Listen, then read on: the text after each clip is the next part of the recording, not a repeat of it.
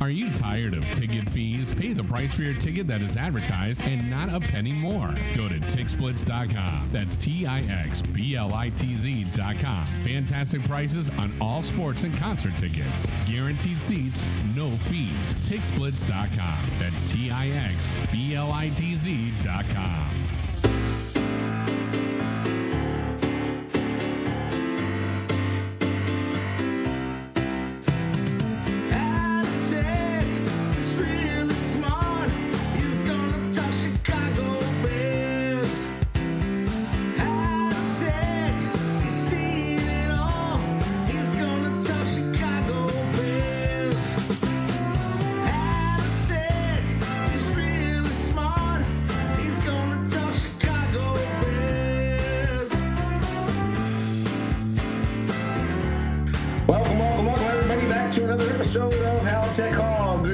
Mr. Halatek. How are you, sir? Good evening, Aaron. Good evening, listeners. It's uh, we got a great show uh, for for today and for this week.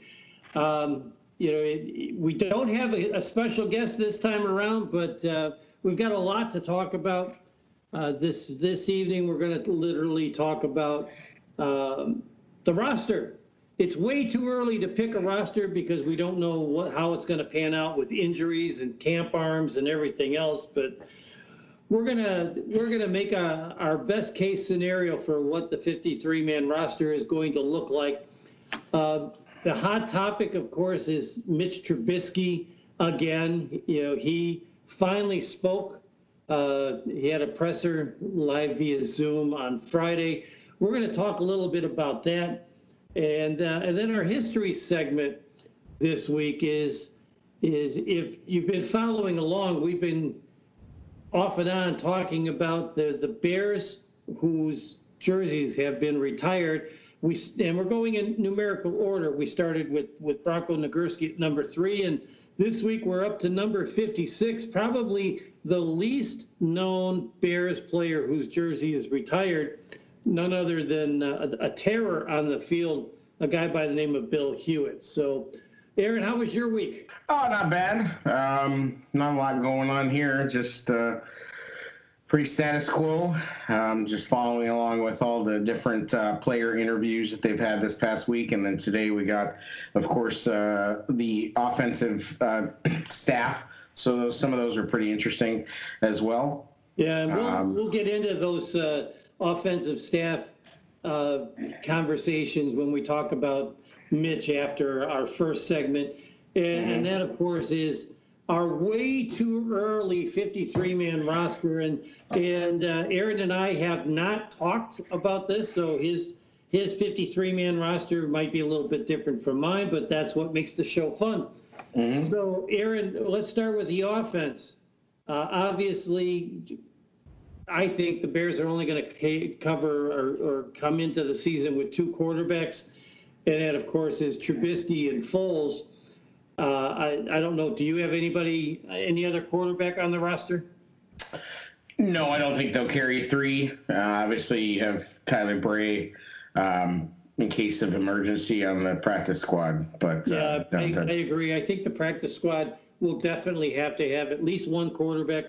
Uh, and speaking of practice squad, it kind of breaks us right into. We have a little bit of breaking news this evening. Ian Rapoport uh, just reported a couple hours before we started recording that the NFL and the Players Association uh, are having considerations and talks about expanding the practice squad. Uh, as we all know, the practice squad was uh, 10 players last year, and it was due to be expanded to 12 players this year. And there's talks of expanding it to 16 in light of having players at the ready and able to practice with the team.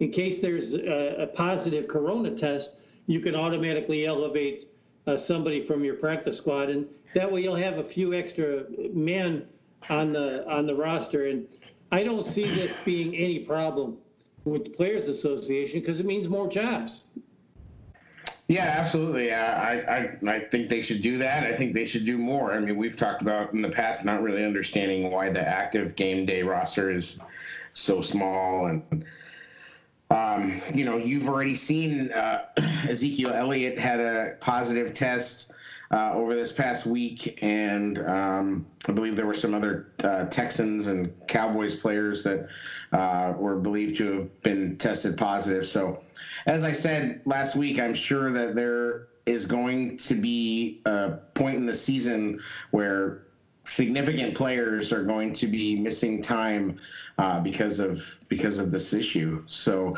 uh, they've got to prepare for it. Absolutely. And speaking of preparations, uh, the uh, the NFL is trying to be they they've been working tirelessly uh, getting this protocol right. Where we're now starting to hear some things such as uh, testing at least three times a week, testing on the on the Saturday before the game, testing all all people that are going to be on the sidelines. So that means your, uh, you know, your TV analysts, your chain gang, your training staff, your, your obviously your doctor, every person on the field, your officials, every person on that field uh, is going to have to be tested uh, as they enter the stadium, and they're trying to get some some tests that where they can. They're hoping that there's going to be by the time the season starts some quicker testing methods by testing their saliva instead of the intrusive nasal swab that's been going on uh, since uh, you know for the last two and a half months Right. and uh, it's it's it's important that they get it right because if you if you have somebody that tests positive, you have to immediately quarantine that person away from everybody, and of course they're going to be they're going to be gone for an, a minimum of two weeks, and then they've got to get back into training. So you're looking at at four weeks. So it's it's an interesting thing with this practice squad uh, supplementation that we're talking about going from 12 to 16 players.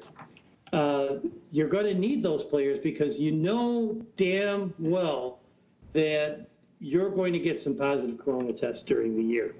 Right.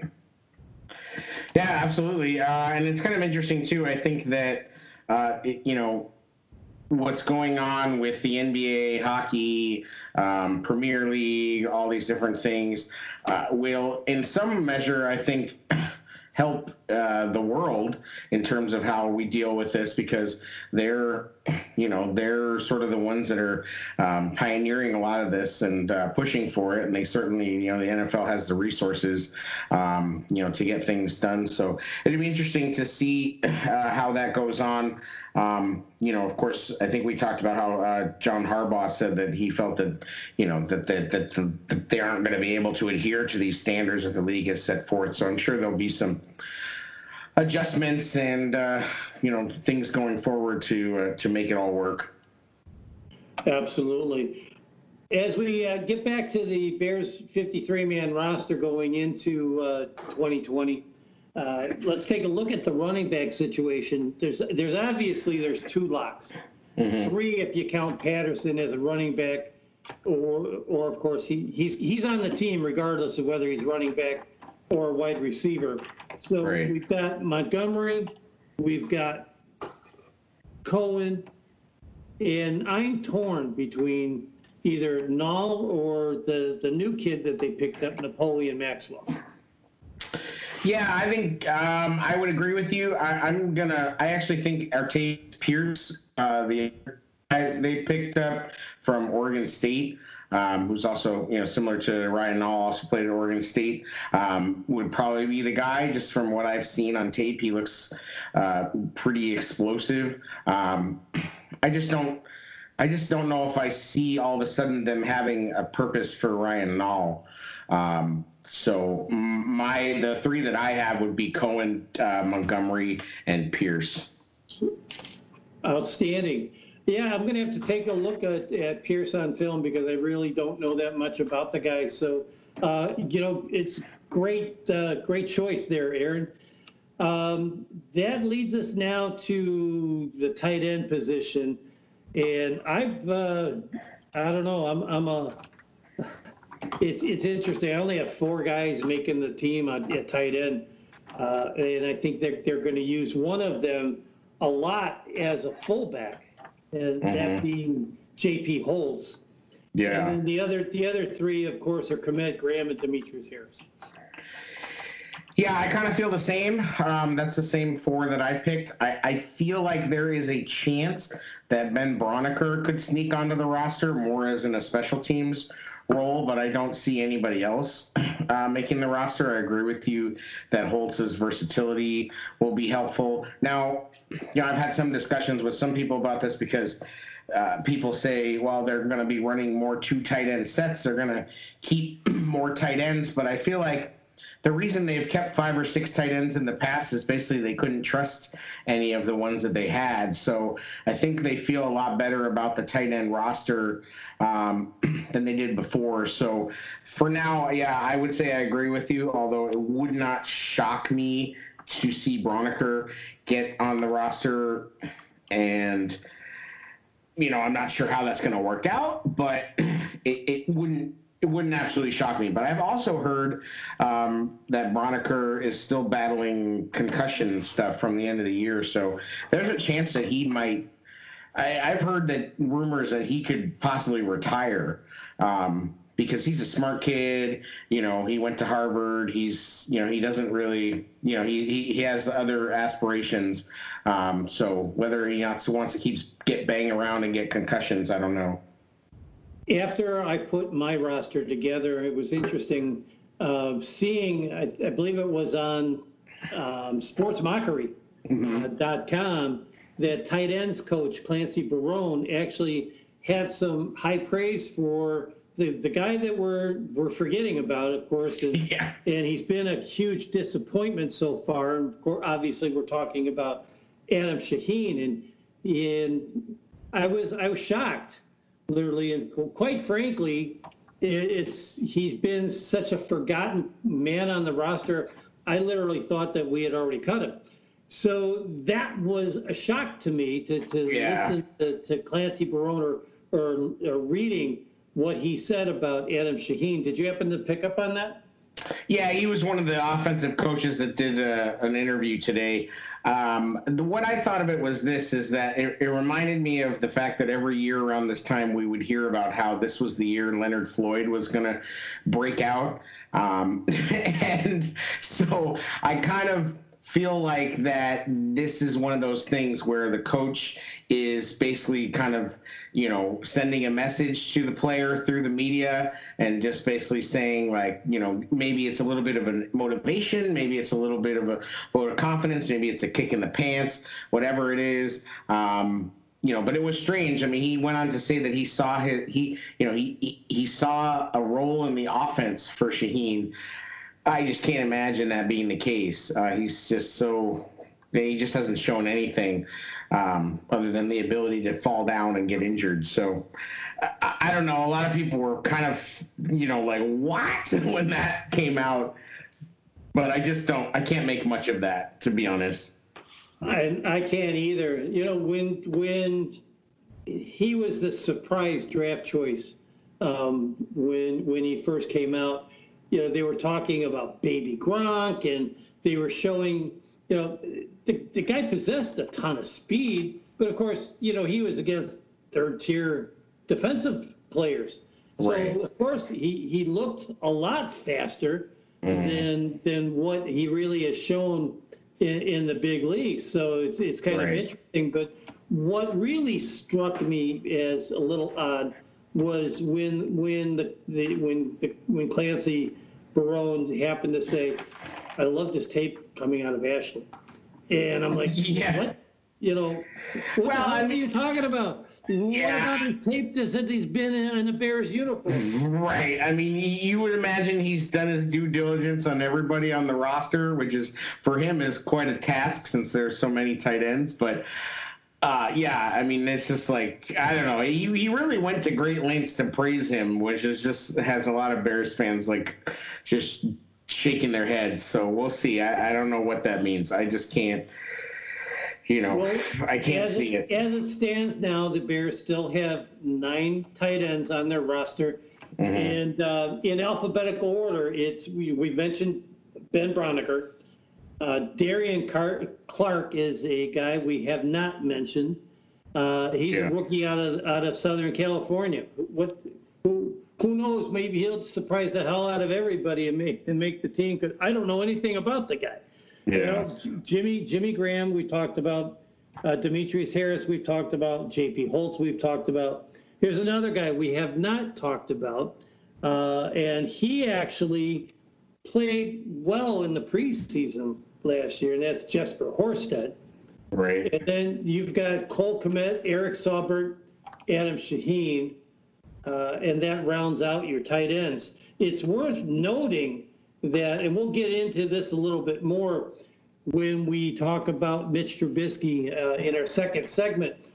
But Eric uh, Saubert has also been one of the guys that's been a regular working out with Mitch. It's it's been uh, Montgomery, really? it's been Robinson, It's been of course Cody's been there to snap the ball to him. Right. Um, you know, it's it's been uh, Cole Kmet and it's been Eric Saubert in Really? these in these workouts. So Well, and I saw uh, uh, Demetrius Harris was with Allen Robinson in a picture the other day, and I don't know who all was with them as well, but uh, yeah, and we know Harris has even come out yeah, and say he's been working out right, with Trubisky, and uh, um, one of his quotes that that made uh, a lot of noise on Twitter uh, about a, a week ago was he works his ass off when he was talking about Trubisky. So right.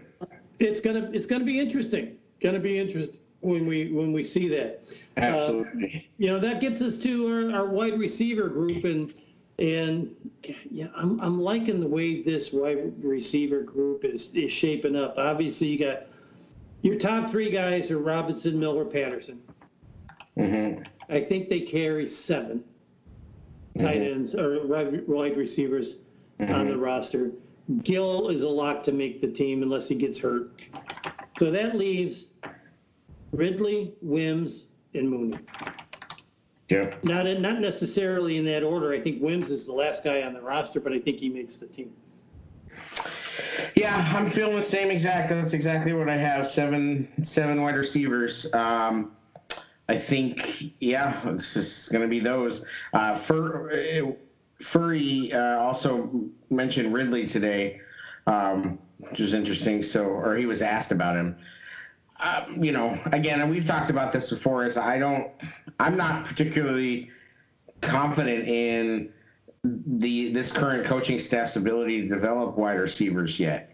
So, you know, I think Miller is a nice player, um, but I haven't I haven't seen enough development out of Wims. I mean, obviously he's a seventh round pick, but people thought pretty highly of him that, that he should have been picked higher. And Ridley Ridley was on the field for 108 snaps last year, nine percent of the offensive snaps. Like, and that's with Taylor Gabriel injured. That's with Miller missing time. I just feel like it's bizarre to me that he didn't get on the field more for somebody that was we were told was such a great route runner and all these different things. But um, you know, and they're not going to let Mooney be exposed on the practice squad. And I just certainly don't think they went out of their way to, you know, that Matt Nagy went to all this great lengths to recruit Ted Ginn to come here and then just cut him, unless he, you know, for some reason all of a sudden just can't run anymore. But I don't think that's going to happen. So I think, yep, we're in we're in this we're in lockstep with those seven. You know, when you were talking about Coach Furrey, and uh, he's he's had some interesting things to say, uh, positively, uh, not only about Ridley but uh, Miller's attitude. He's talked a lot about that. Uh, he loves the work that Mooney has put in. You know, and we haven't even talked about Robinson, and Robinson's just about been at every every workout Trubisky has had this offseason. And the guy is just, you know, we're this close to giving him an extension, I think. And I Right. think that once the roster is set, then and they have an idea uh, going forward. The biggest thing that that's I thinking, my thinking, that's standing in the way of of a uh, an extension for Robinson is the cap dilemma going into 21. Is there going to be a drop in cap because of the lost revenue caused by the coronavirus? Are we going to be playing in front of people in the stands? Right. So that you know that's interesting. You know, it was uh, I was listening to a radio station uh, yesterday, and uh, the country of New Zealand. Uh, uh, I'm sorry, this is coming way out of left field, but you know, rugby matches are being played in front of packed audiences because they they closed their borders immediately. Right. You know, Right. so they're literally on an island and they don't have a corona problem. In fact, they didn't until recently when two people from London flew into this to, and got tested and got tested positive. That was the first two positive tests that the entire country had had in like six weeks. They Yeah. had nothing. Right. So, I mean, I wish we could, you know, go back and copy what the hell New Zealand did because they've obviously done it right. You know, we let all these people in from China and, and the Far East and from Europe uh, in, back into our country. And, and of course, we ended up getting, now we, we lead the, the, the world in, in corona cases and corona deaths. So it's a, it's a sad state of event. Wish we could have gotten more information sooner from Yeah. the Chinese uh, and closed our borders a lot sooner, and we would be a lot better off. But unfortunately, it is what it is. So, Right. um, you know, Robinson, I, I just think is going to go nuts this year. I don't care who the quarterback is. We didn't even talk about that. Well, we just we just said that that Trubisky and Foles are going to be the quarterbacks. We did talk about it last week, though, in in, in last week's podcast, and and you were on uh, on the side of uh, Foles being the starting quarterback, and I was on the side of Trubisky. Uh, we ran a poll on our, our Twitter account at, at Halatek Hall on Twitter, and we posed the question: Who do you think is going to be the the starting quarterback? And actually, Mitch Trubisky won 64% of the vote. I was literally shocked. I thought it was going to be a lot closer than that. Foles only got 36%. So, have you changed your mind over the last week? No, um, I haven't. I mean, I'm glad Mitch is working out with these guys. I, I'm I'm happy that's happening. I think it's better for everybody. I think it's good. Um, I just I, I still have a hard time kind of rekindling a lot of faith in in the kid on the field. I, you know, he's a great kid off the field, obviously. Um, you know, it'd be and and you know, obviously I, I'm not rooting against him, but I just have a hard time seeing him dealing, you know, winning the job.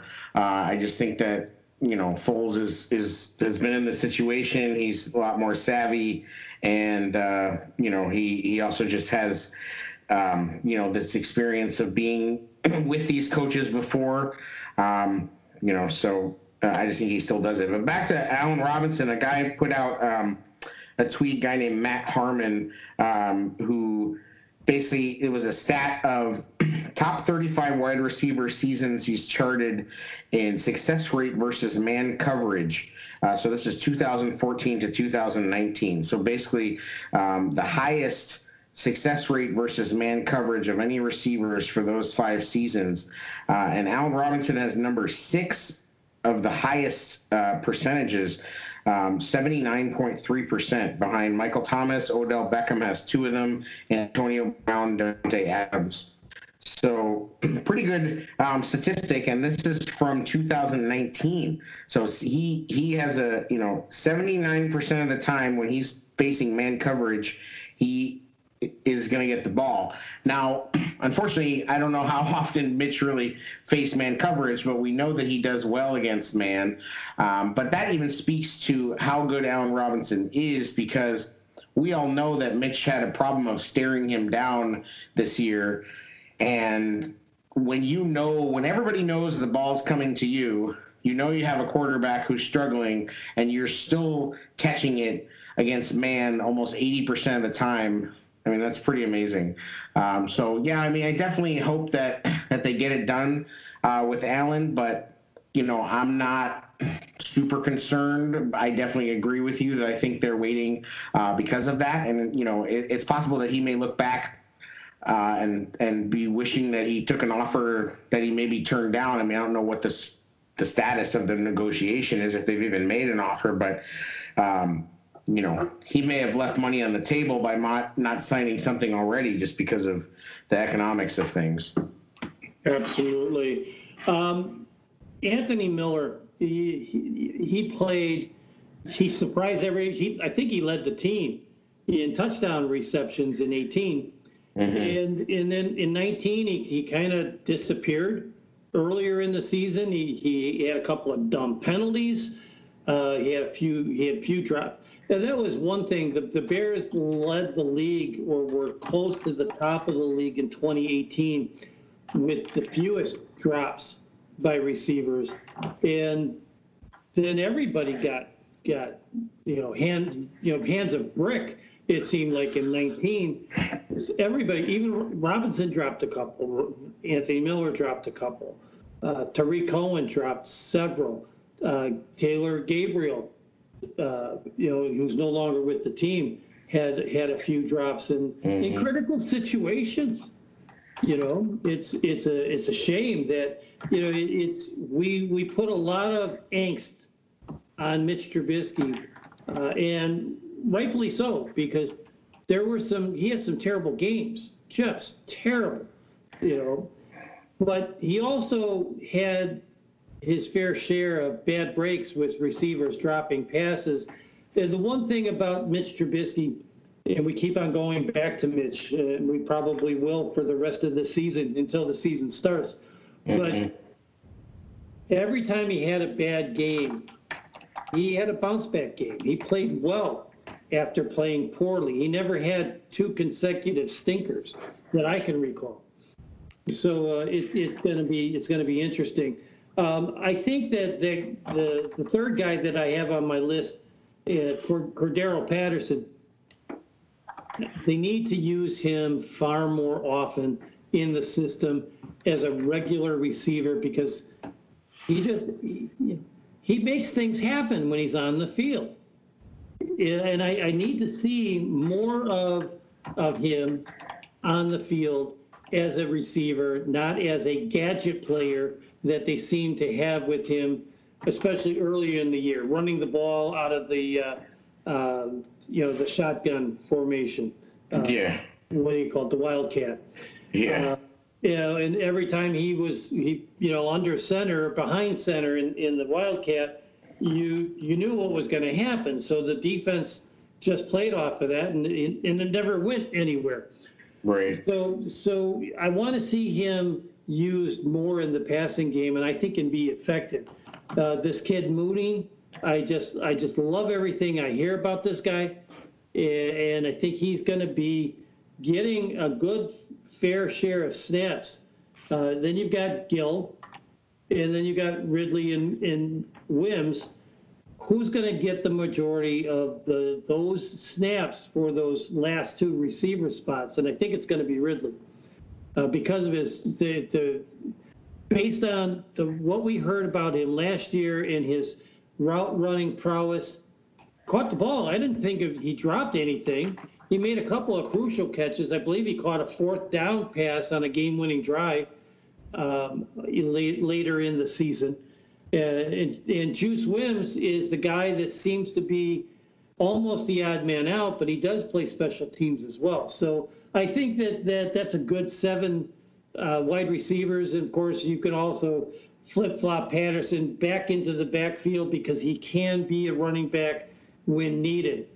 So that brings us to the last, but certainly not least spot on the offense, and that's the offensive line. I have a change in the starting lineup.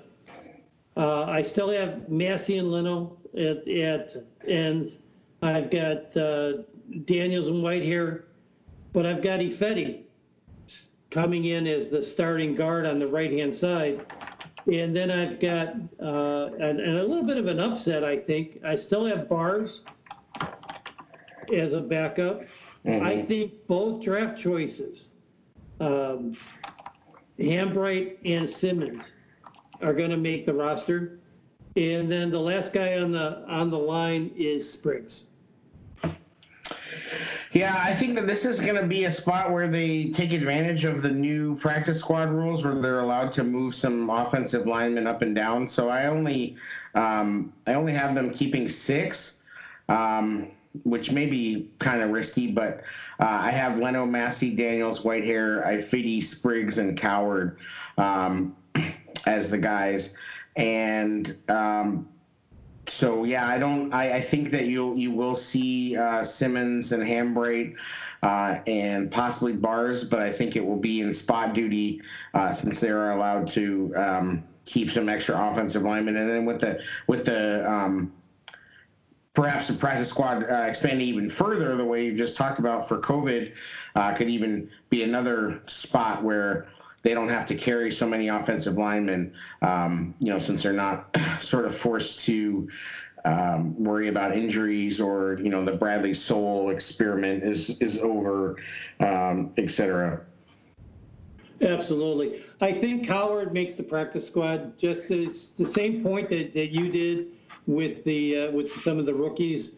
You didn't have uh, you didn't have Simmons in your lineup. Did you have Hambright in there either? No, I'm good. Yeah, It's all yeah. I'm. It's all veterans, and I, the only I, my only kind of reticence was I almost went with Bars over Coward, but I just I kind of feel like feel like they still think Coward has some has some upside, and I think they already kind of put all this uh, effort into him, uh, and I think that uh, they you know they and Castillo want him to want him to work out, and Bars is kind of a uh, maybe a, a Harry Hiestand guy, you know, because he was he was a, a Notre Dame guy, and maybe he could be the odd man out, but I don't know. Yeah, we'll see because obviously we have a new line coach, and it's going to be interesting to see what he has to say about uh, about the uh, spare guys on the offensive line. Here's where I'm at. This and this is why uh, when you when you take a look, I've got Ifedi, Spriggs, Hambright, and Simmons all making the team. They almost they were second or third in the league in in missed blocks, the offensive line. Uh, so why keep what wasn't doing well? So you've got so you got Ifedi, you got Spriggs, you got Hambright, you got Simmons. You so you know four of, of your your offensive linemen uh, are all going to be new to the team, in my opinion. But of course, you know, who knows? I, Right. You know, I, I'm not an offensive line coach, never have been an offensive line coach. Uh, but from a 35,000 foot view, I think you need new blood in, and I think that Coward needs a season to land him in one position. And being on the practice squad, he can learn that position. Right. So, so good, good conversation about the offensive line. Uh, we'll go with the special teams uh, next because it's pretty easy. It's going to be Piñeiro, O'Donnell, and Scales. Yep. You know, the, That's it. you know, uh, when when Wanda was on her show recently, she talked about Eddy Piñeiro's uh, off-season workout and what he's been doing to strengthen his legs and bulk up. He's added about 10 pounds of muscle. Um, you know, if he if he punches that ball against San Diego, it uh, you know it doesn't hook to the left, and the Bears win that game instead of eight and eight, they're nine and seven. Uh, Right. Well, of course, there was all the, the hubbub about being on the wrong hash. Um, that he had said he wanted to be on the different hash, and so yeah. Either Unfortunately, way, he was right. If, Yeah. he, if he would have been in the center of the field or on the right hash, that ball's going to start off 17 feet further to the east and then bend back into the uh, into the uprights instead of bending just to the outside of the left upright. So it's a it's a shame, but you know, and that comes down to communication. Communication is so critical, and when it's especially when it comes to a kicker's preference at the end of a game for a game-winning kick, you know, you've got oh shit, they're not where I wanted them, them to be. Right. And there's, you've got negative vibes going through your brain. It's not, it's just not a good thing. Hopefully, Right. those communications have been fixed. Hopefully, his stronger leg. And you got to remember, he he missed several kicks after he was he injured his knee Mhm. in, in practice. And I believe he made like something like 16 or 17 field goals in a row to end the season on a high note. So Piñeiro's obviously the, the, the kicker. Um, O'Donnell has been one of the best kickers that the Bears have ever had at, at punter. You know, I mean, you can go all the way back to the 60s to a guy by the name of Bobby Joe Green, who was a hell of a punter for the Bears. Uh, of course, you don't, you've never, you never saw him play, but you know, back in the 60s, I think he had a, he, he had for his career almost a 46 yard average. And you don't, Right. you don't see that in this day and age as far as, as a lot of kickers having a, an average of over 45 yards per kick. He was he was one of the best I've ever seen, and that was back in the '60s. I think he was the kicker for the '63 championship team, as a matter of fact. So um, O'Donnell is pretty much entrenched. They don't even have another kicker on the roster as far as a punter is concerned, and the only lock, the only uh, long snapper is is Scales. So uh, so that takes care of the offense and the defense. Uh, you're listening to the Halatek Hall Show with uh, our hosts, myself, Michael Halatek, and Aaron Torricelli. As we're talking Bears roster, and we're going to go right into the defense, and of course, no place to start but the defensive line. Uh, Hicks, Goldman, Nichols are solidly entrenched as your starting three. I think they carry four backups. I think they have Roy Robertson Harris, John Jacob, Jacob Jenkins. Uh, I think they're going to keep the, that's why they brought him back, uh, Brent Urban. And I think Abdullah Anderson makes the roster as well. Yeah, I agree. Um, I guess um, are you? Uh, I guess we're counting. Are we counting Trevis Gipson as a as an end or as a as an offense uh, outside linebacker, or what are we counting him Yeah, as? Because I, I, I counted. uh, I, I got Trevis Gipson uh, as a as an outside an edge rusher on on yeah, because I didn't I didn't have Abdullah making the making my roster. I, I the defensive line's a little mixed up, but um, I have uh, I have all those guys Hicks and Jenkins, which I think is a is a good pickup. He's obviously been with the team before. Uh, Goldman's obviously solid. I think Nichols is going to have a bounce back season. You have Roy Robertson, Harris, Urban, um, and then you know wherever you want to slot Gipson. Um, as a as a end or a, as a linebacker or whatever. Uh, pick your poison there, but Abdullah maybe. Uh, I thought it was kind of funny this week that you know you got Nick Williams who went to the went to the Lions and then he won the Brian Piccolo Award. I I, I kind of I wish we had re-signed him. Like I I you know the guy had a kind of a breakout season and he was a good he was a good story. Um, it just kind of, you know, I thought that when he left and went to the, went inside the division, and then, you know, here he is getting the Piccolo Award. I was kind of, kind of made me a little sad to see that, uh, you know, now he's playing for the dang Lions. Yeah, it's a shame that they didn't keep him, but obviously it comes down to salary cap, and, and Right. quite frankly, you know, the Bears did the best they could with the cap situation they were they have going into this year.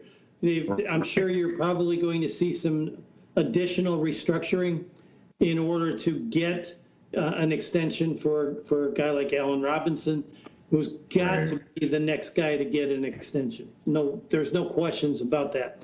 But Right. uh, but but you're right. It's a shame that they couldn't keep him. Uh, wish him all the best, except for at least 14 games out of the year. exactly. Yep. So uh, linebacker, obviously, your front four uh, to start the season is going to be Mack Trevathan, Roquan Smith, and Robert Quinn. Um, as far as the backups, I do have, have Trevis Gipson. Uh, I have Josh Woods. We have Barkevious Mingo specifically for for special teams, and I have Isaiah Irving. I've got, you know, I was torn between Irving and and Khalil Mack's younger brother, uh, but I think he'll make the practice squad. Yeah, I don't think Mack's Mack's brother is much of a shot to make the roster, and and Irving has, you know, when he's gotten in there, I think he's played pretty well. He's actually flashed a little, um, so. I, and I think he's a guy that has some good versatility too. Uh, could play inside in a pinch or um, can move around a little bit. So yeah, we're in we're on the same. There's no I have the same exact guys.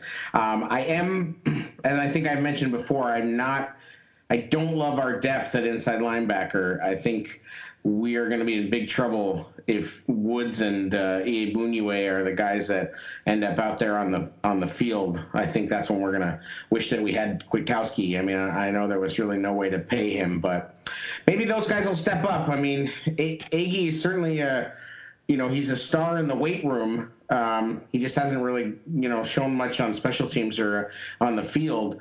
Uh, and Woods, you know, it, we'll see. He's a converted safety, so we'll we'll see how that goes. He's not, you know, he, he's not very. Uh, he doesn't have a lot of sand in his pants, as they say. So we'll see how that how that goes. Um, I just hope we don't even have to, you know, I, I hope we don't have to worry about it. I hope that Trevathan and Roquan are out there for, you know, for 16 games. Absolutely. The nice part about um, you know when you when you look at you know Mack had to take some time off uh, during some key times. Uh, nobody knew at the time that he was uh, fighting through some injuries to his back uh, last year. But uh, a, a a healthy Khalil Mack is going to really between a healthy Khalil Mack and a, and a healthy Akiem Hicks is really going to set this front seven up to be an absolute terror in in this league. Um, so you've got Iggy making the roster, but I don't. Okay. So that was that was an Oh. interesting an interesting difference. Yeah. Okay. I thought. I'm sorry. I misheard you. Yeah. That's interesting. I, I just think they like him. I think you know um, he was a fourth round pick, so um, I think they're going to give him a shot. that's you know th- they believe that that's how why they could afford to let uh, Kwiatkoski go. Sorry. So if you're going to keep Iggy on the on the roster, um, I've got one, two, three, four, five, six. I've got eight linebackers. Yeah, I have Roster. I have nine total. Okay, so I've got Mack Trevathan, Roquan, Robert Quinn, Trevis Gipson, Josh Woods, Barkevious Mingo, and Isaiah Irving. Right, So, so of, of those eight, which one would you take off to, to put Iggy on the roster? Or did- was that a ninth? No, I would. Iggy would be my ninth. So we're exactly the same, except I added Iggy as a ninth. Okay. So that leaves us with uh, the defensive backs, and I've got uh, I've got ten defensive backs on the roster. Uh, so I've got uh, 15. I have 25 on offense, 25 on defense, and the three special teamers to get me to 23, which is usually how a roster breaks down. They usually do half and half, with the last three being your special teamers. So uh, I've got Fuller, I've got Jaylon Johnson, Eddie Jackson, Tashaun Gipson as my starting four, with Buster Skrine, Kevin Toliver, based on what he did last year when, when some guys went down with injuries. Uh, Deon Bush, because of his experience.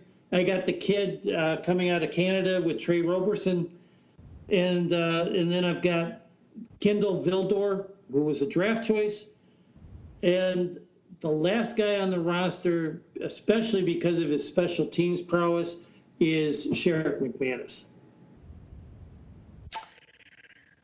Yeah, we're we're the same. Um, I have um, I have. So the way that I have it, I think maybe maybe I've got some extra players on defense because you know we're we're to, we're totaling up to 53, obviously, right?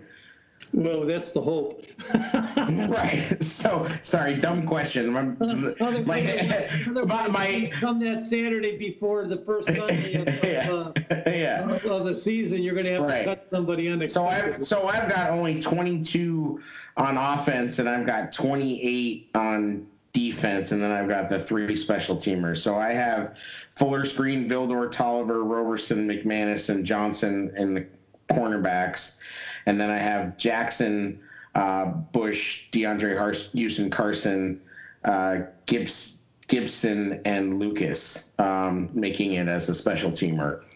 Um, so that would be 28, uh, 28, 22, and three. Um, I just think I think they still like Bush. I think they obviously uh, Houston Carson is a good special team player, and Lucas I think was basically signed for special teams. So you know Artie Burns um, be the odd man out uh, as far as that goes. You know that's sort of a reclamation project. Uh, not a huge surprise there to be to see him cut, and then the rest of the guys they've got uh, Kentrell Brice, who is whatever former Packer. You got uh, Michael Joseph, who's been floating around and can't seem to get you know higher than the practice squad, and Xavier Crawford, whoever that is. I don't even know. Yeah. So this means uh, guys like uh, uh, Duke Shelley is Yep. going to go to go to the uh, practice squad. Right. Uh, Stephen Denmark. Denmark goes to the practice squad. Right. Uh, I, I think they're, you know, Denmark, I think, was pretty much on the practice squad all year last Right. year. And, and um, Duke Shelley made the team, but he had a, a lot of penalties on special teams that cost the Bears a lot. And Yeah. uh, I believe Sherrick McManus started the year on the practice squad, and, and they, or at least he was inactive uh, a lot i early in the season, and, and Shelley took that roster spot, and then they flip flopped him, uh, you know, it's four or five games in, into the season. So, um, so, so that that's it. Pretty much, uh, you know, it's it's interesting that that two guys that live about 125 miles apart uh, with no conversation Yeah. uh, between between last week and this week about the roster, and our rosters are pretty similar. So those that's uh, pretty interesting, and I'm I'm sure that if you look at some of the other rosters that are out, uh, I know that uh, there's there's probably a roster out on um, uh, our favorite website, Windy City Gridiron. And uh, there's probably one on Sports Mockery. Uh, there's probably one on Bear Goggles On or Fansided.com. There's there's probably four or five different ones out there, and you might see maybe a, a difference of five players, give or take, between all of them, uh, be, between the rosters. So Yeah, I mean, looking looking back at mine now, the only thing I would probably possibly change would I would I might I might consider losing a safety and for for adding another offensive lineman. I think that maybe only having six offensive linemen is a little unrealistic. So maybe cut Gipson or cut Lucas, excuse me, and add Bars or somebody. That'd probably be the only change that I'd make um, as far as that goes. But yeah, I mean, I didn't look at a ton of other. Uh, I haven't really looked at one since since the Jacob Infante one that came out like a month ago. So um, it's just gonna be weird. I don't know how these, you know, I, training camp is gonna be so strange this year uh, for a number of reasons. But I think it's really gonna be tightly under wraps. I, I just don't think we're gonna know what's happening up there at all. And and personally, you know, as far as the quarterback situation goes. I don't think we're going to know until they absolutely have to tell us. And I think for a, for a strategy reason, that's going to be why, you know, because why why let the Detroit Lions, who you're playing first, have any idea who's going to start, you know, until That's you a good- absolutely have to. Yeah, it's a good point. Uh, it'll be interesting to see how or if the preseason happens um, because you're looking at week three against the team that went to the Super Bowl. They play they play San Francisco. Uh, unfortunately, I'm, and I'll look it up now as as we're talking.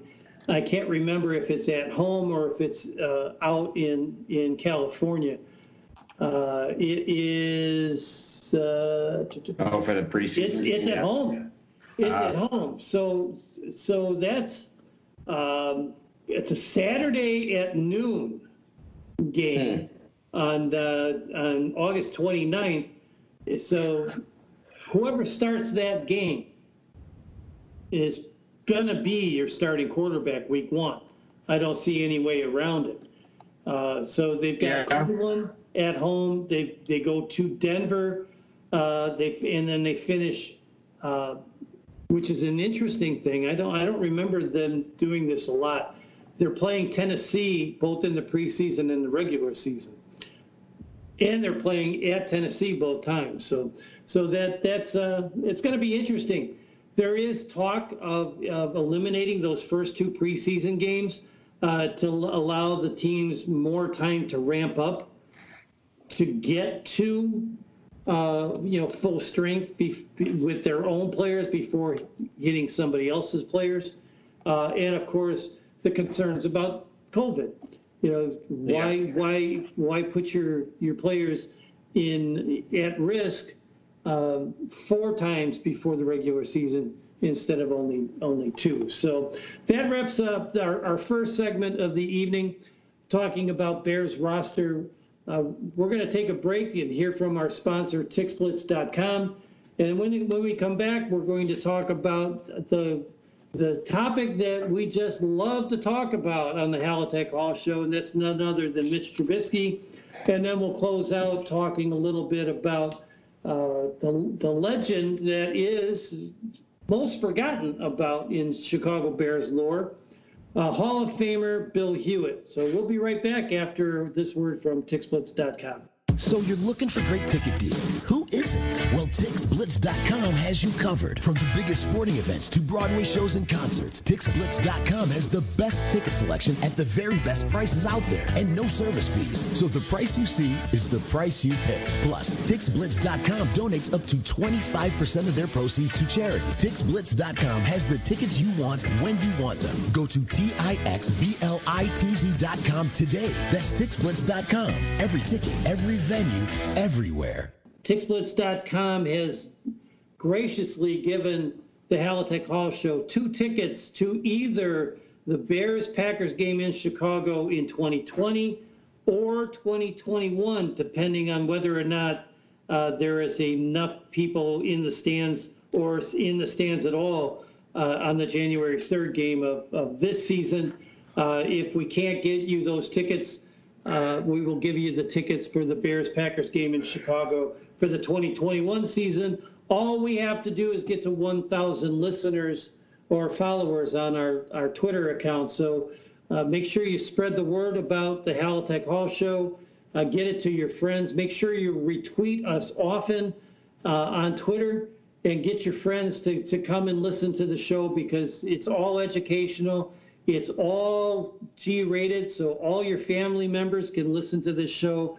Have your kids come on and listen to the show uh, and learn about what is the greatest uh, team in professional football, the, the one and only Chicago Bears. So, TixBlitz.com.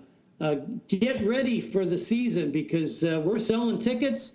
It's uh, every ticket, every venue, everywhere. TixBlitz.com. And don't forget to use the promo code TAILGATE, T A I L G A T E, all in caps, and you will uh, get an additional 5% already off their already low prices because TixBlitz is the only major competitor that doesn't charge service fees. We're back with the Halatek Hall Show. Aaron and I are talking Bears. Uh, we're going to talk a little bit about Mitch Trubisky because he's been in the news quite often recently. Of course, he uh, uh, word has been leaking out over the past few weeks uh, with his offseason program throwing to a lot of players. Most recently, it's been uh, Demetrius Harris. Allen Robinson is is almost there at every event. Tarik Cohen has been there Montgomery has been there. Uh, Cole Kmet has been at just about every uh, workout, and even uh, the one uh, the one tight end that we haven't talked about in our roster, but uh, Saubert has been there as well. So, Aaron, a lot of good things are starting to come out about Mitch Trubisky, and uh, you know, and I know that you're on record as saying that that Foles is going to be the starting quarterback. He was uh, talked to the media last Friday. In fact, uh, you know, people you you can't see us uh, as we're talking via Skype because you only hear the podcast. But Aaron even has a, a picture of uh, Mitch Trubisky in his background as we're talking, uh, which I found pretty interesting. I liked what I heard from Mitch on Friday, and what I liked about it is the guy sounded pissed. He sounded pissed. He also, his voice, he sounded more confident. He didn't have that higher pitched tone that he had during the off season or during the regular season when he was, you know, obviously he was frustrated by his season. He was a little bit nervous. Uh, it just feels like this guy's got a chip on his shoulder and he's going to come out with all guns blazing. Yeah, um, you know, I think number one, he should be pissed. Um, you know, this was his job to lose. He had every opportunity to succeed. Uh, he was given uh, the keys to the castle, and it didn't work out. I think he knows it. I think he owns it. Uh, I liked his humility. I think he was very honest about talking about not picking up the fifth op- fifth year option and understanding why that did not happen. Um, I think this has given him what uh, I believe that the Bears wanted, which is the the opportunity to focus on something other than kind of fighting against the expectations of the pick, the expectations of the fans, the fact that that he's not Watson and Mahomes, all these different things, all these pressures, the enormous pressure of just being the Bears quarterback, to very simply, you know, he's playing for his job right now. So you want to keep playing quarterback for the Bears, you've got to you got to beat out Nick Foles. Uh, so I think you know I, I, I, liked what he had to say as well. Um, I think one of the things that's interesting is that you have heard a lot of guys sounding a lot more comfortable, I think, than if they were standing up at a podium, uh, for sure. And um, you know that's because they're sitting at home, and now they're sort of used to being on these Zoom calls. And as everybody's gotten more used to this whole uh, addition to everybody's lives, um, you know, it, it's funny. Podcasters are, are, are, used to this for for a long time, but all these guys are becoming used to it now. So yeah, he sounded good. He sounded confident. Um, you know, I liked what he had to say. Um, he said that you know he feels that this is still his team, um, and I thought it was kind of interesting that a lot of people, you know, their their immediate reaction was, well, Mitch has got a leg up now because he's been out there, you know, throwing with uh, these players and whatnot. And my thing is, I still think Foles has the leg up because when it comes down to it, Foles would not be there if Mitch really was unequivocally the guy. I mean, Foles would not be on this roster. There's no way in the world he would even be on the team. So, you know, they didn't. The Bears didn't spend twenty million dollars a season to to bring this guy in because they think Mitch is so great. They have it's a, it's a very expensive insurance policy. That's what Foles is. Um, so you know, I think it, Mitch is certainly off to a good start. I, based on this and based on you know what you've seen, you know, for the uh, for him working out with players, his head's in the right space, um, you know, as it should be. And I think he he had to sit down and watch some ugly tape. Um, and one of the things he said was that you know he he watched every snap and and he went you know over kind of what the defense really was and what he thought the defense was and where the ball should have gone. Um, in Nagy's opinion, as to where the ball did go, and you know all the different things that went on. So, I I think what will what may be the sort of unexpected narrative of this season is that it ends up being a good thing that we have two pretty good quarterbacks because I just have this. I'm starting to have this growing feeling that we're going to see both these guys a fair amount. um, for whatever the case may be, whether it's COVID, whether it's injuries or whatnot. Um, and so the decision to have both of them, which may have been, you know, which is obviously born out of a, a few different things, um, will end up, you know, probably being a smart one uh, in the sense that it, you know I don't. You could look around the league and and look at the number one and number two quarterbacks, and I'm not sure who has a better backup than the Bears. I mean, no matter who the starter is, I think the Bears have probably have the best backup in the league. So that's that's not a bad place to be. Um, but you know, as far as did this press conference and you know whatnot, you know, sort of change my mind about anything? No. Uh, I, but uh, you know, I think he's got a shot, and I think that their their their intention was very much to keep the keep the window open on the kid, and you know, that hope you know if if like full he he does his thing, then he'll be back. If not, he's probably going to be a backup in the league for the next six, five, six years, and you know he'll make another forty million dollars, and good for him.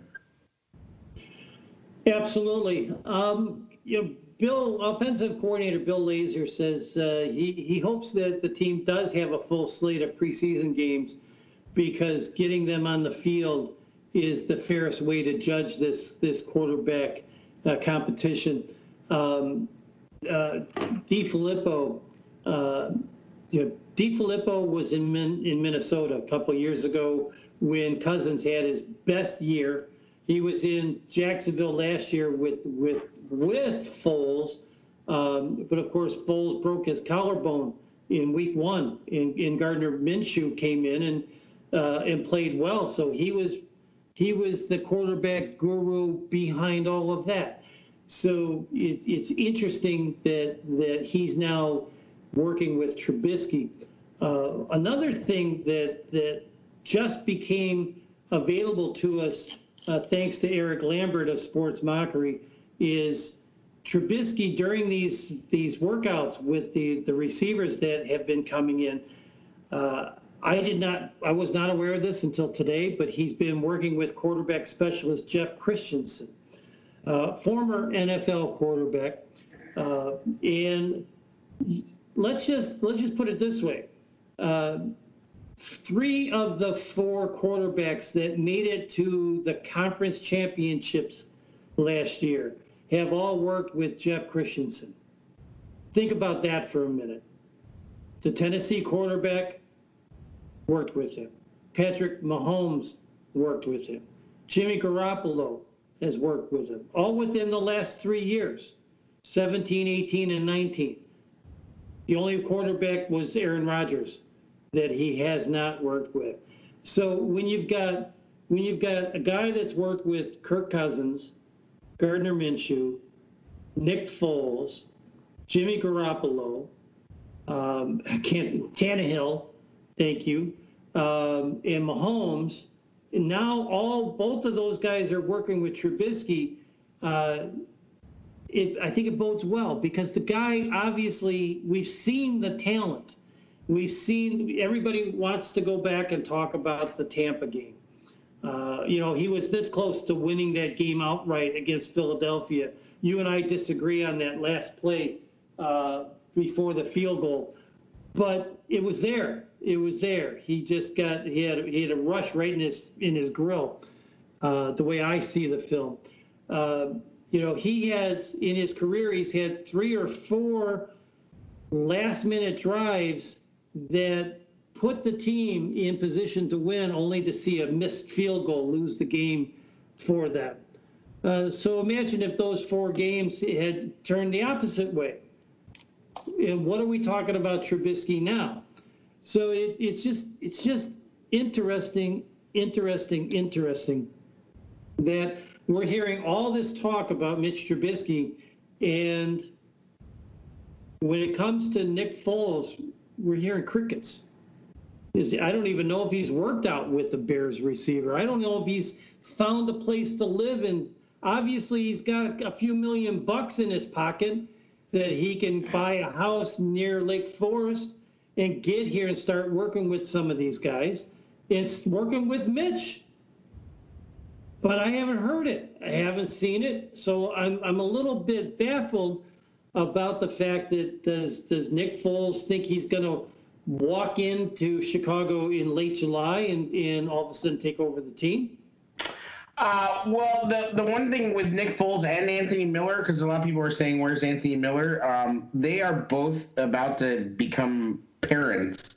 Anthony Miller for the first time, and Nick Foles, I believe, for the second or third. Um, so that's what I've heard is why they're not here yet. Uh, is that they are both of their? Uh, I think it's Anthony Miller. I don't think he's married to her yet, but um, they are both due any day or week here. So uh, between COVID and the moving uh, and the new baby and everything, I think that's why Foles hasn't been around yet. Um, that's at least that's what I've heard. So that Yeah, that, that could be the that's reason. news to me. I had not heard that, and I hadn't heard about Anthony Miller being on the the uh, uh, uh, the verge of becoming uh, a dad for the first time. Um, single most important thing I've ever done is be a dad, without Same question. here. Same here. You know, so God, God bless him for that. But, uh, uh, you know, you had just talked a little bit about COVID. Uh, here's something that Zach Pearson just retweeted uh, a few minutes ago. Uh, today's COVID cases in Illinois, Illinois performed almost 30,000 screenings today or within the past 24 hours and only 546 were positive. That's a positive ratio of only 1.82%, which is a huge number to the positive side because they their rolling seven day positive percentage rate remains at 3%. But if they're, you know, if we're down to, to 1.8, that's a huge number in the terms of reopening the state. Yeah, the things are trending in the right direction. Um, you know, they've been pretty hardline about keeping things closed. So, you know, overall, it, it hasn't been easy uh, economically. Um, you know, unfortunately, the it's you know there's quite a budget shortfall for the for the city and the state, which there already was both of those things, which is going to be worse now.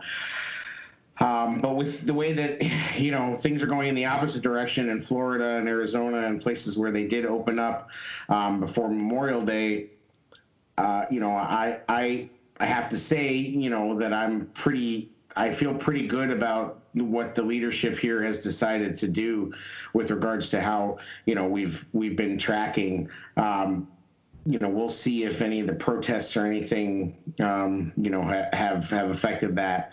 Uh, but it seems to be fairly clear that you know Memorial Day was a factor in some of the states where the spikes have have happened. So, um, you know, hopefully that just that leads to you know, as trivial as it sounds, I mean, that's what we're interested in, you know, on this show, you know, is sports. Um, you know, and we're hopefully getting closer to a baseball uh, agreement and and so on and so forth. But um, you know, the sports are kind of uh, in the beginning they were sort of the canary in the coal mine uh, with the NBA. Uh, you know, the way that everything went down um, with the Jazz player and uh, you know, and so the the how the how they do and how some of these sports have done. You know, the PGA's been back and they haven't they haven't had any positive um, tests so far. So that's that's a good sign. I I'm not a golf fan, but obviously I listen to a lot of sports radio and they're talking about that. Um, UFC's done pretty well with it. Premier League is back, etc. So all good signs. Um, you know, like I said, there's more important things than sports, but in this case, what what's going on in sports can kind of hopefully be uh, light at the end of the tunnel, or you know, uh, some sort of a sign for the rest of life. Absolutely. We've uh, we've been talking about the COVID uh, dilemma and and other sports getting in, and, and we're also talking about Mitch Trubisky in this segment. And uh, one thing that came to light uh, over the past couple of days was his his shoulder. You know, he, he probably should have had surgery and ended his season. Uh, and he literally every time you lifted your, even though it was his non-throwing shoulder, but he, he was in a lot of pain. And every time you lift your arm, because you both trust me, when you go to throw a throw a pass, your left arm isn't down by your hip. You know, your left arm is is is up, and your your as you follow through, your arm is there. And if he was experiencing this pain that we've now heard about, similar to not hearing about Khalil injury until after the season was over, that had to affect his his throwing motion. It had to affect uh, his his accuracy. Uh, you know, hopefully he's beyond that now. The the one thing that that Coach uh, Flip told him when he first started talking to him is, "Hey man, yeah, you, you didn't have the greatest season. You you had to he had surgery. You had to rehab it. You need to back away.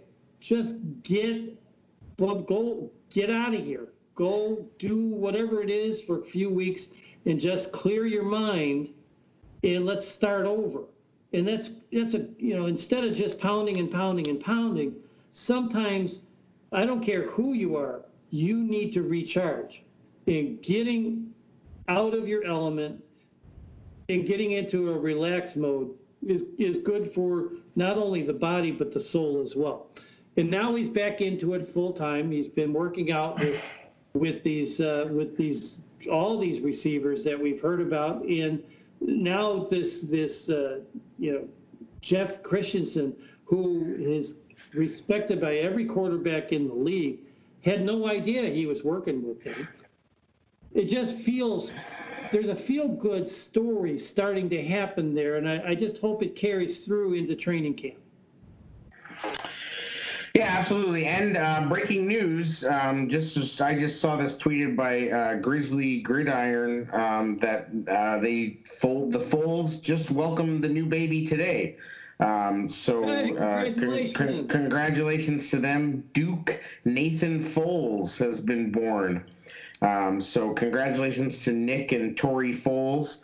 Um, healthy baby boy. So there's there's the answer for uh, for people that were wondering where Foles has been. Uh, the baby's really I, I I didn't know it was like really any day, but apparently yeah, it was really any day. So they were not. Uh, he's been he's been waiting uh, bedside almost. So congratulations to them.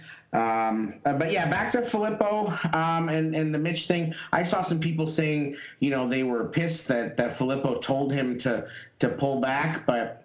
I think that's absolutely the right call. Like you said, uh, Mitch is notorious for being a little OCD, um, and I think that amongst many things, his shoulder injury um, only made things worse for him because he stopped playing with his instincts so much. He he already went into the season thinking I've got to be a pocket passer, I've got to be a pocket passer, I've got to do this and that, I've got to take the next step. And then he gets hurt and now he's gun shy to run. The offensive line starts playing like crap. He has no tight ends. You know, Nagy's trying desperately to get him going. It all just snowballs on him. And he is the kind of kid that that obviously, you know, I believe he does really care, and he is. Um, you know, by all accounts, a very hard worker. Um, and you know, it sort of gets cliched, and you know, first one in, last one out, kind of crap. But I think it's true with him. Um, and I think it's, you know, DeFilippo should tell him that. I think where we want Mitch to be, and everybody has said this ad nauseum, is we want fourth quarter Mitch. You know, we don't want first quarter Mitch because first quarter Mitch, after the scripted plays are over, is usually bad. Uh, we want fourth quarter Mitch. We want the kid who, you know, is just trusting his instincts and trusting the plays because I think that's the biggest thing he doesn't have is he doesn't trust the pocket, he doesn't trust his eyes, and he doesn't trust the plays, so he doesn't throw the ball to spots. He's waiting till he sees a guy open, and in the NFL, you don't have time for that. There's only a few guys in the history of the league that have arms that can, you know, overcome that amount of you. He has to trust the play, you know. And so what ends up happening is, you know, he ends up forcing everything to Allen Robinson, which did which he did pretty well, or he ends up dumping it to Tarik Cohen, and then Tarik Cohen has to run out of bounds or gets hit immediately, and that's what happened almost. You know, it seemed like every other play that Mitch was throwing the ball. So, yeah, so hopefully he can, you know, clear his head and, um,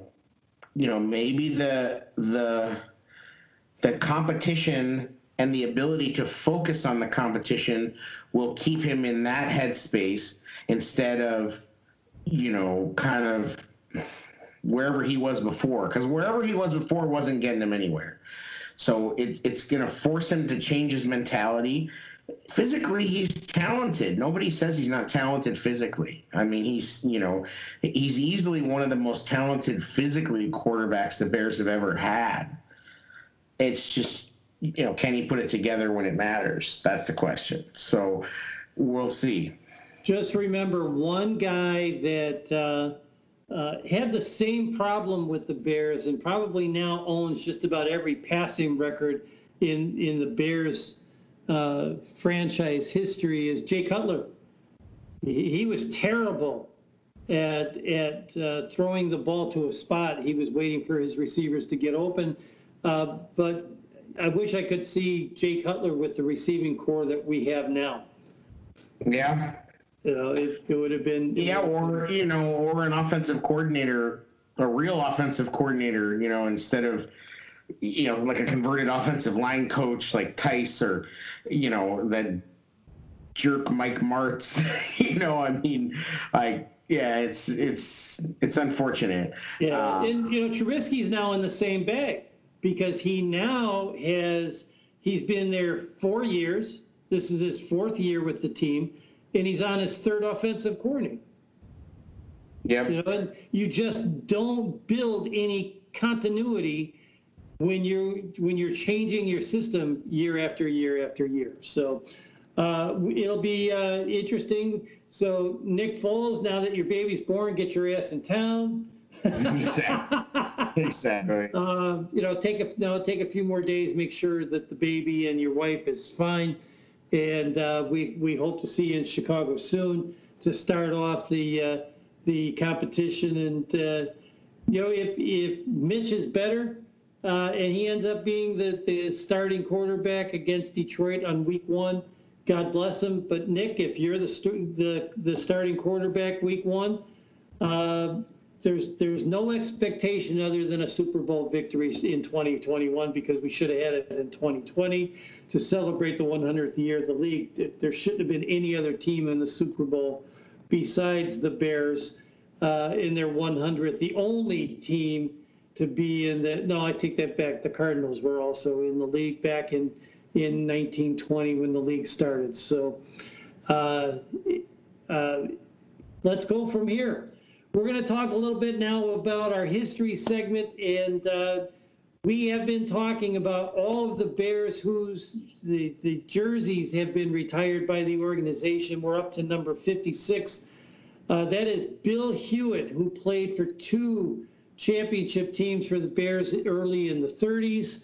Uh, he, he was a star uh, receiver and fullback. He played his, his, his ball in college at the University of Michigan, where he was named the team's most valuable player. Uh, and first uh, All Big Ten team his senior season. And in nine NFL seasons, he was named to, as an All Pro six times. He won two NFL championships. And in 1934, led the league in touchdown receptions. And of course, number 56 is retired by the Bears. He's also a member of the Philadelphia Eagles Hall of Fame, and he's a Hall of Famer in pro football. He was inducted posthumously in 1971. Uh, so uh, he played uh, he played end, he played fullback, um, and he was, uh, in George Halas's words, absolutely fearless when you took when you took a look at at Bill Hewitt, he was a happy-go-lucky guy off the field, but when he stepped onto the field, he was a terror on both offense and defense. uh, for the most part, his his career, he re, he never wore a helmet. Back in the 30s, he said it was uh, uh, it inhibited his play. Uh, he played without his helmet until his final season, which was with the Philadelphia Eagles, and only then because it was a league mandate. So Bill, Bill Hewitt, he was uh, he only played with the Bears for for a few seasons, which is interesting that he is held in such high regard. He only played from 1932 to 1936, and then he finished his uh, his career in Philadelphia. One of those years, which is which is interesting, uh, because of uh, uh some some happenstance that was going on. Uh, the Philadelphia Eagles and the Pittsburgh Steelers merged for one season and actually became known as the Steagles and he played for that that uh, for that team as well. Aaron, yeah, well, it was because uh, it was because they had so many players uh, fighting at the time in the war. That's that, right. Yeah, that was uh, that. That is a I, that is a funny footnote. The whole thing with the Steagles. I before I read about Hewitt, I didn't know about that. Um, that those two teams because they had so many players uh, fighting in World War II that they had to merge um, merge teams. So uh, pretty pretty interesting little side note. It's funny that that doesn't get talked about more. Yeah. So he his last full year um, with uh, with Philadelphia was 1939, and he came back to play for the Steagles uh, in uh-huh. 1903 because there was you know such a a dearth of, of talent and like you said, there there was a couple of teams that merged. Um, I think actually, it, I can't remember it was the Eagles or the Steelers actually merged with another team in a different year. But uh, yeah, the the Steagles was uh, quite. It's if you if you haven't read about the the Steagles, uh, you really really need to.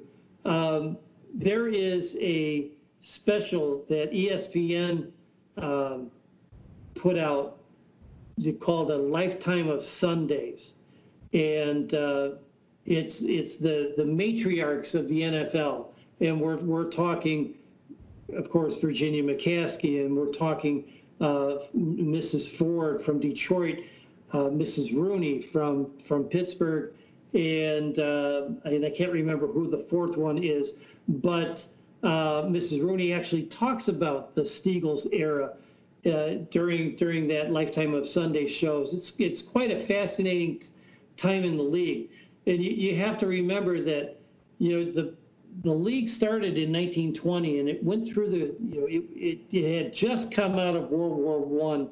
Then we had the Great Depression of the 30s. Then we had World War II. So th- there was a, a lot of hindrances with this league in its in its founding years. And there were several times where this league could have folded completely, but it was the guys like Rooney and Halas and Mara that in in Lambeau that kept this this league going. Uh, sometimes on a wing and a prayer, and it's just fascinating to to read about the history of the NFL. And I urge all of our younger listeners to if you're if you're a Bears fan, learn don't learn about the Bears, learn about the league. Because if you learn about the league, you're going to find out exactly why the Bears are such an important franchise in the history of this league. You know, they have nine championships. Um, you know, sadly, the Green Bay Packers have 13, but if you take out the five championships that Vince Lombardi had, uh, now now they're they're back down to eight. And if it wasn't for George Halas referring Vince Lombardi to the Lum, to the to the Lambeaus, that doesn't happen. The Lombardi era never happens in Green Bay, and, and uh, so learn about the history learn about the history. It's the most important thing you can do for anything you're a fan of, whether it's baseball or football or hockey. I don't care if it's tiddlywinks or rugby. Learn about the history of the league, and you'll be the you'll be a better fan for it. Yeah, absolutely. Um, you know, there is so much history, and of course, the Bears are in, intrinsically wrapped in all of that as you know one of the oldest franchises. So. Uh, you won't be sorry for certainly delving into that. Um, it was the I was looking up the other. T- it was uh, the Cardinals and uh, the Steelers. So the Cardinals and the Chicago or the Chicago Cardinals and the Pittsburgh Steelers uh, during 44 season merged um, as another another one of these uh, wartime merger teams. Getting back to uh, our our topic, uh, history topic, uh, the the great Bill Hewitt. The interesting we had talked earlier about he led the the NFL in receiving. I think it was back in 1934, if I remember correctly. I was I was reading off of my notes earlier, and I can't find them right now. Um, in in 1934, this is how funny the league has changed. You know how many receptions he had in 1934? No. 11. in 1936, he had 15. He had he played 101 games. He caught 103 footballs. That's what the league was. It was primarily a running league back in the 30s and really didn't become a passing league until the dawning of the T formation with Sid Luckman and the Bears in, in the early 40s. Uh, out of his 11 uh, touchdown or 11 receptions, um, five of them went for touchdowns. So you know he so he led the league. I think it was touchdown receptions in in 1934. Uh, the Bears won the championship in both 33 and 34. Uh, Bill Hewitt, um, despite what seems to be paltry totals, and of course they're extremely paltry by today's standard. Um, he was a two-time NFL championship in 32 and 33. He was a first team All Pro 32, 33, 34, 36, 7, and 8. He led the NFL in touchdowns uh, receiving in 1934. He is a member of the 100th anniversary team. He is a member of the 1930s All Decade team. He's one of the top 100 greatest Bears of all time, which is only fitting because if he was number top 100 in the entire league, he had to be a top 100 of the Bears. He also was named to the Philadelphia Eagles Hall of Fame, and he's a first team All Big Ten selection back in 1931. Uh, so uh, after after football, uh, he worked for uh, a milk company uh, and then, he, and unfortunately, he died in a car crash in 19 in January of 1947 in uh, Pennsylvania.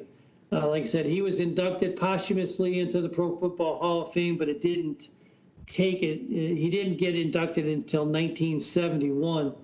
Uh, but it was a very significant um, induction in that, with his induction, the Bears became the first NFL team to have a complete one platoon lineup in the Hall of Fame, which means back in those days, your your starting 11 played both offense and defense. So all 11 players from that that era are all in the Hall of Fame. And that's absolutely amazing. Yeah, absolutely. I mean, it, such a different game back then. I don't think I don't think the old players get enough credit. You know, we have such a such a almost ridiculous reverence for old baseball players, um, but we don't we don't seem to to carry that for you know the older football players. I think you know some of that's uh, just because you know there's not as much footage of it. Um, and certainly, you know, baseball it, it, back in you know the days the 20s, 30s, 40s was was by far more popular than football. Um, but you know, it's uh, people people love to talk about how Babe Ruth pitched and was a great pitcher and a great hitter. Yeah, but all these guys in football were playing two ways, you know. So it's it's pretty amazing to think about. Before we end the show, this is uh, something else that's a, a, little bit breaking that I just picked up. Uh, Eric Lambert uh, from Sports Mockery uh, just uh, posted an article uh, and he tweeted about it, saying that Bill Lazor was surprised on how open Matt Nagy is to changing the offense. That's huge, and I'm, sure we're going to we'll definitely talk more about that next week. In fact, next week our special guest is is uh, is Drew Cole. Uh, so uh, it'll be fun to talk about everything that's been happening, uh, and of course this uh, the revelation of of Trubisky working with Jeff Jeff Christensen and Lazor now on record is saying that uh, Matt Nagy is open to to changing his his offense. Uh, he says this is a quote from Lazor. Uh, I've been in, in, good staff rooms and I've been in staff rooms that weren't a lot of fun. Uh, Wednesday, in his first interview with the Chicago media, to me, this was a really good staff room this spring, as long as we were able to stay in it before the offices got shut down. Uh, the conversations, because we have a leader that's open to evaluating and who wants to get better. That's huge leading into the leading into the training camp uh, because uh, his play calling or his game planning was uh, became suspect after after his first year um, you know, gone was the gimmicks, but uh, a lot of his plays were predictable. So it's it's good to hear uh, this stuff coming from from Bill Lazor, and I, I can't wait to talk more about it with with Drew coming up next week. Yeah, I mean, honestly, that's that was my hope. Um, I don't think Nagy gets enough credit for the changes he did try to make during the season because they didn't work. But he did change the offense quite a bit um, at various points during the season. Um, you know, they just didn't work. So I guess what's what's the difference? But. I mean, we saw how few substitutions there were, and and you know, so I mean, at the end of the day, it's all about results. So I guess it doesn't really matter. But the offense that they were running the end of the year was very different from what they were running or trying to run when they were throwing it 50 yeah. times a game. Yep, and you can sum it up in two words: I formation. You know, you didn't yeah. see the I formation the first half of the year, and they they right. switched to it, and the running game started to get going, uh, the, despite the fact that that their offensive line missed so many blocks. Uh, you know, going going, especially uh, in the in the run game. So, right. Well, that's that's what I sorry. That was what I was hoping would happen. Was they bring in this new coaching staff and they bring in some people that Nagy's going to listen to. So, I mean, that's all we can hope for because I think we both agree that Nagy is a great leader. Um, he just, you know, I think he doesn't. He's not there yet when it comes to play calling uh, as you know, he just isn't. I mean, he just hasn't doesn't have the experience. You know, he had the terrible game uh, when he was the Chiefs play caller for ten, tennis against Tennessee in the playoff game, and you know, so uh, hopefully that that this this uh, team will work out better, and Nagy, you know, takes their advice.